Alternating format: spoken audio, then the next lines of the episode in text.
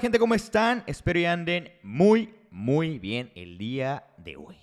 Hoy es primero de marzo del 2022. Los saludo cordialmente. Hola, ¿cómo estás? Espero que andes muy bien. Ya sé que hace mucho que no subí un episodio. Discúlpame. Bienvenido a este episodio número 11 de Mientras me tomo la brote. Han sido semanas muy difíciles, muy complicadas para mí, pero muy satisfactorias, la neta. Primeramente, pues fue fin de año, no pude subir ningún tipo de episodio. Después de ahí, toma la que me dio el COVID. Y pues no me afectó tanto en los síntomas, literalmente los síntomas me duraron, ¿qué? Unos tres días, el dolor de cabeza, este, la calentura, el cuerpo cortado, todo eso, como unos tres días. Lo que a mí me dañó mucho fue la garganta. A cada rato estaba tosiendo y después esa tos me irritaba más la garganta y la irritación hacía que tosiera más. Entonces era un círculo vicioso el cual no podría salir. Pero aquí andamos, mira, muy a gusto, muy contento. Acabo de llegar el día de ayer, de hecho, de Ciudad de México fue el Mister México Principiantes y Novatos 2022. Y pues nos trajimos, nos trajimos, ¿verdad? Nos trajimos un, un absoluto en bikini principiantes uh, de la mano de Xochitl Quintanar de Querétaro. Así que un saludazo a la bequinita campeona, que fue su primera competencia y en su primera competencia logró un absoluto nacional. Así que pues un futuro muy prometedor. Así que síguele echando ganas, no le aflojes y síguele, síguele que hay mucho futuro por ahí. Bueno, hablando de futuro, ¿no? Y de competencias, porque pues estamos hablando del culturismo, ¿verdad? El tema del día de hoy va a ser acerca del bulking, ¿ok? Eh, no sé si ustedes han escuchado en algún momento alguna persona por ahí que tú la ves ahí como que como que anda pasadita de peso, ¿no? La ves en el gimnasio y de repente era una persona muy mamada, muy mamadísima, muy rayada y todo ese rollo. Y de repente lo ves así como que con una lonjilla extra, con dos lonjillas extra y con como que el pechito le está colgando el vato. Y dices, oye, güey, ¿qué te pasó? Y dices, no, el vato dice, no, no, no, no, no, no, no, no, no, es que yo, yo estoy en volumen. Yo estoy en volumen, bro, y, y por eso estoy, estoy, estoy en bulk, ando en bulk ahorita. Ok. Ok, y uno dice, ah, órale, o sea que el proceso de volumen pues conlleva aumentar grasa corporal. En cierta parte sí, en cierta parte el proceso de volumen, este bulking que se le llama, sí conlleva el hecho de aumentar grasa corporal. No podemos mantenernos definidos todo el tiempo. No se puede mantener un cuerpo de competencia todo el año. No es saludable tampoco. Hay que recordar que la grasa también tiene efectos benéficos para el cuerpo, ¿ok? Temperatura, sistema hormonal, etcétera. Hormonas sexuales también son muy importantes dependiendo de nuestro nivel de grasa corporal. Pero obviamente todo en exceso es malo, ¿verdad? Hay que, hay que controlarse, hay que nivelarlo ahí. Bueno, entonces muchas personas creen que este bulk o esta temporada de volumen pues es aumentar peso a lo bruto, cuando pues realmente no es así. Si eres un competidor o competidora, lo que es la etapa de volumen debe ser igual o hasta más estricta que tu etapa de definición. El problema principal aquí que vemos en competidores y competidoras es que se enfocan mucho en su etapa de definición. En definición, la dieta no se rompe. En definición, el cardio lo hago porque lo hago. En definición, las series las hago porque las hago. Las repeticiones las completo porque las hago. Las, las completo porque las voy a completar. Y tiene una exigencia demandante y obviamente aplaudible, ¿no? Es, demasiada, demasiada disciplina. Yo se los aplaudo a todos mis competidores en etapa de definición que, órale, se agarran unos y le siguen y le siguen y le siguen. La pregunta aquí es, la cuestión aquí es, la duda existencial, ¿no? Aquí, como, ¿qué, qué, qué está pasando? Es, ¿por qué en volumen no? ¿Por qué en volumen sueltan las riendas? Y dicen, ah, la chingada, órale, Aquí está la dieta de volumen que si de por sí ya es hipercalórica, de por sí ya tiene calorías agregadas para que yo, por ende, voy a aumentar mi grasa corporal porque es superávit calórico, todavía me doy el lujo de querer comer de más. Tu dieta ya es hipercalórica. Campeón, campeona, tu dieta ya tiene calorías extras de las que necesitas. Tu dieta por sí sola escrita como tal ya te va a aumentar la grasa corporal, pero de una manera controlada, según tu preparador nutriólogo, ya lo está controlando.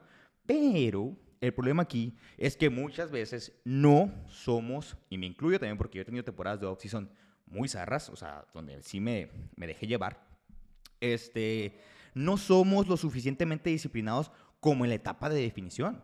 ¿Por qué no? Si a fin de cuentas, si tú quieres mejorar de una competencia a otra, a fin de cuentas aquí lo que te va a permitir dar un paso, un siguiente escalón, una nueva versión, como todo mundo dice, ¿no? Todo mundo después de competir sube una foto y dice, por mi nueva versión, vamos a superar esta versión. Ok, déjame decirte, flash informativo, que el superar la versión es en el off-season. ¿Ok? Cuando vas a definir, no vas a, no vas a superar nada, estás solamente cortando lo que mejoraste en tu off-season. Entonces, si tu off-season te valió 3 kilos de cacahuate, tu dieta y dijiste, pues estoy en volumen, pues ahora esta comidita libre. Estoy en volumen, pues dame otra galletita. Estoy en volumen, pues le voy a meter más papa. Estoy en volumen. No, no, no. Tu dieta de volumen ya está calculada con las calorías extras que necesitas para que tengas un aumento lo más magro posible. Si tienes un aumento en volumen lo más magro posible, un aumento, un bulking, lo más magro posible, va a hacer que tu preparación de definición sea muchísimo menos pesada, va a ser menos estresante vas a tener menos cantidad de cortisol porque a diferencia, si aumentaste demasiado el porcentaje de grasa corporal, uno, necesitas más tiempo para prepararte, necesitas más tiempo de definición, dos, ocupas a lo mejor procesos más extremistas de definición, lo que puede llevar a que te lleves mucha masa muscular que generaste en tu proceso de bulking, que a lo mejor fue muy poquita porque fue más grasa. ¿Me explico? ¿Ok? Para los que no sepan, a lo mejor no son competidores, ¿de qué está hablando este vato? ¿De qué está hablando este vato? Yo no entiendo qué es bulking, qué es cutting, qué, qué, qué, qué, es. Bueno, se los voy a leer. Yo aquí no invento nada, yo aquí se los voy a leer. Una definición de lo que es el bulking, ¿ok? Textualmente. Vamos a buscar aquí, aquí está mi, laptop. ¿Ok? Y cito, bulking. En esta fase, el objetivo principal, voy a leer así con un poquito de voz, así como que locutor, a ver si me sale.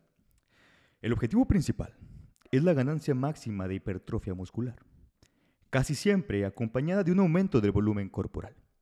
Como la dieta, en general, es hipercalórica, a menudo se asocia con un cierto aumento de grasa, lo que hace que aumente aún más el volumen corporal. Los atletas más experimentados, o los que están mejor guiados, suelen tratar de componer las dietas hipercalóricas con alimentos limpios, es decir, de no utilizar el exceso de calorías a expensas de alimentos de escaso valor nutritivo, con exceso de grasas saturadas y carbohidratos simples. Se los voy a traducir en español. Los atletas que realmente son atletas, los atletas que realmente son atletas dedicados, profesionales, no basan su bulking en alimentos chatarra. Es que estoy en volumen y voy a comerme una pizza. Es que estoy en volumen y voy a comerme una hamburguesa. Es que estoy en volumen y saliendo de entrenar me voy a comer un sushi. No, no quieras bueno, no queramos, mejor dicho, me incluyo también, no queramos abusar de la etapa de bulking para comernos el mundo. Le repito, la dieta ya es hipercalórica. Su dieta ya tiene calorías extras suficientes para aumentar grasa corporal. Cualquier alimento que ustedes agreguen va a agregar más calorías y va a agregar más grasa corporal porque es un exceso calórico. Y a fin de cuentas, créeme que lo que no vas a agregar es más pollito, no vas a agregar más carnita, no vas a agregar más pescadito, no. No, no, no, no, no. Aquí estamos hablando de una ida al cine y me compro el paquete para que te llenes machín. Eso es lo que hacemos, ¿ok? Y a eso es lo que voy. O sea, eso genera un aumento muy grande de lo que es este, la grasa corporal y dificulta muchísimo el hecho de poder, entre comillas, cortar o definir de una manera adecuada o llevar una preparación, una puesta a punto 12, 15 semanas antes de, de un evento, pues que sea mucho más viable, que no sea tan cansado, que no sea tan agotador, etcétera, ¿no?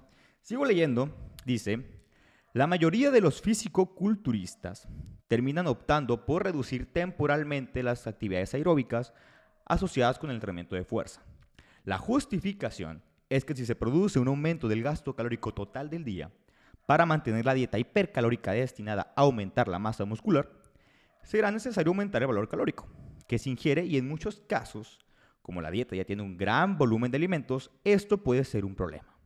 Sin embargo, lejos de ser una regla, algunos también optan por mantener esta actividad en un volumen moderado para que no haya una gran ganancia de grasa asociada a una dieta hipercalórica y para mantener un adecuado condicionamiento cardiorrespiratorio y metabólico con el fin de facilitar la oxidación de la grasa durante y después de las sesiones de entrenamiento.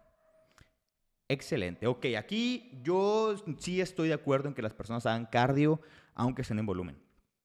El cardio es parte de tu entrenamiento, el cardio va a mantener a tus pulmones, a tu corazón, a todo tu sistema cardiorrespiratorio, cardiorrespiratorio, perdón, funcional. ¿Ok? Es parte también. No hay que quedarnos solamente en el proceso anaeróbico, también hay que trabajar la parte aeróbica, hay que trabajar todo. Cuando se trata del gimnasio, cuando se trata de competir, hay que trabajar todo, elasticidad, fuerza, hasta velocidad, hasta potencia. Pero bueno, eso es otro tema, ¿no? Esto es lo que es el bulking. ¿Ok? La pregunta aquí, y muchas veces hacen unas preguntas, y yo he contestado que no, para que no se vayan con la finta. Eh, más que nada son estrategias de seguimiento. Ahorita les voy a explicar cómo es el rollo. La pregunta aquí es muchas veces es las bikinis. Las bikinis las piden delgadas, no tan hipertrofiadas, no tan musculosas. Bueno, al menos estoy hablando de la Federación Mexicana de Físico-Constructivismo y Fitness, ¿no? Físico-Constructivismo y Fitness, la, la federación aquí de México. Este, no les están pidiendo tan musculosas, les están pidiendo como que más delgadas, un trabajo de gimnasio sí notable, pero no una definición extrema, etcétera, etcétera. Aquí hay un, un par de, pues de, de, estatutos, ¿no? de reglamentos, de alineaciones para cada, para cada categoría. En las bikinis, a mí siempre me preguntan, oye, yo soy bikini, ¿debo hacer volumen? Yo siempre digo que no, ¿ok? Pero estoy mintiendo, ¿ok? Y les voy a explicar por qué miento. Todos en off-season tienen una dieta hipercalórica. Todos en off-season. Fuera de temporada o es de mantenimiento o es hipercalórica. Si tienes una dieta de mantenimiento más una comida libre a la semana, ya es hipercalórica. Porque ya esa comida libre ya va a aumentar tu dieta de mantenimiento. ¿Ok? Ya te sales de tu dieta de mantenimiento. Tienes una dieta de mantenimiento más una comida libre, ya es, hipercalórica. Cuentas las calorías extras, ya, ya pasaste el mantenimiento. Hipercalórica, mami, hipercalórica. Ahora, ¿por qué miento? A largo del tiempo que he estado chambeando con muchos pacientes, tanto recreativos, tanto competitivos, me he dado cuenta, yo, que si les digo qué estamos haciendo, digamos, llega Juanita, ¿ok? Juanita llega con su valoración y ya, bla, bla, bla. Yo le entrego su plan y le digo a Juanita, vamos a hacer un proceso de definición de tantas semanas, bla, bla, bla, bla. Si yo le digo a Juanita que vamos a hacer un proceso de definición, Juanita se va a estar pesando todos los días para ver si está bajando. Y si no está bajando de peso, Juanita va a hacer más cardio, porque yo, el coach, yo, el nutriólogo, le dije que iba a hacer un proceso de definición. Entonces, como la báscula no se está moviendo, ella va a hacer cosas para que cuando llegue de nuevo a la valoración, me llegue con los resultados que yo le estoy diciendo que vamos a hacer. Caso contrario, si yo le digo a Juanita, Juanita, vamos a hacer un proceso de volumen, tenemos que aumentar de peso, bla, bla, bla, Juanita de ahí se va a agarrar para comerse dos tortillas más, para comerse 100 gramos de pollo más, para comerse 100 gramos de papas más, para zambutirse de, de, comida libre porque va a decir, pues acabo estoy en volumen. Estoy en volumen, ¿qué tiene? ¿Qué tiene? Estoy en volumen. Eso. Por eso yo, en todo el tiempo que he estado trabajando, y, y, esto es algo totalmente personal, este, jamás digo eh, en qué proceso estamos. Yo siempre digo, mejorar tu composición corporal, Seguir instrucciones y es todo. Sigue instrucciones y ven. ¿Por qué? Porque las personas suelen hacer modificaciones a sus planes. Entonces, si yo le digo a la persona, vas a bajar de peso tanto a semanal, bla, bla, esa, es la meta semanal, bla, bla, bla, bla, bla, la persona se va a enfocar a lograr esa meta semanal, pero como de lugar, no con las instrucciones que yo le estoy dando. Va a llegar unos resultados que yo no sé qué está haciendo porque esta persona se está moviendo a su merced, a como se le antoja y mover todo para lograr lo que yo le dije que íbamos a hacer. Entonces, por eso yo les digo que no, que no hay un bulking, pero sí lo hay. Cualquier dieta de mantenimiento plus comidas libres es dieta eh, fuera de mantenimiento, es, es una hipercalórica, al menos un día, ¿no? Pero sí, para mejorar tiene que haber un superávit, tiene que haber un proceso anabólico, tiene que haber calorías de reserva para que tu cuerpo pueda seguir construyendo.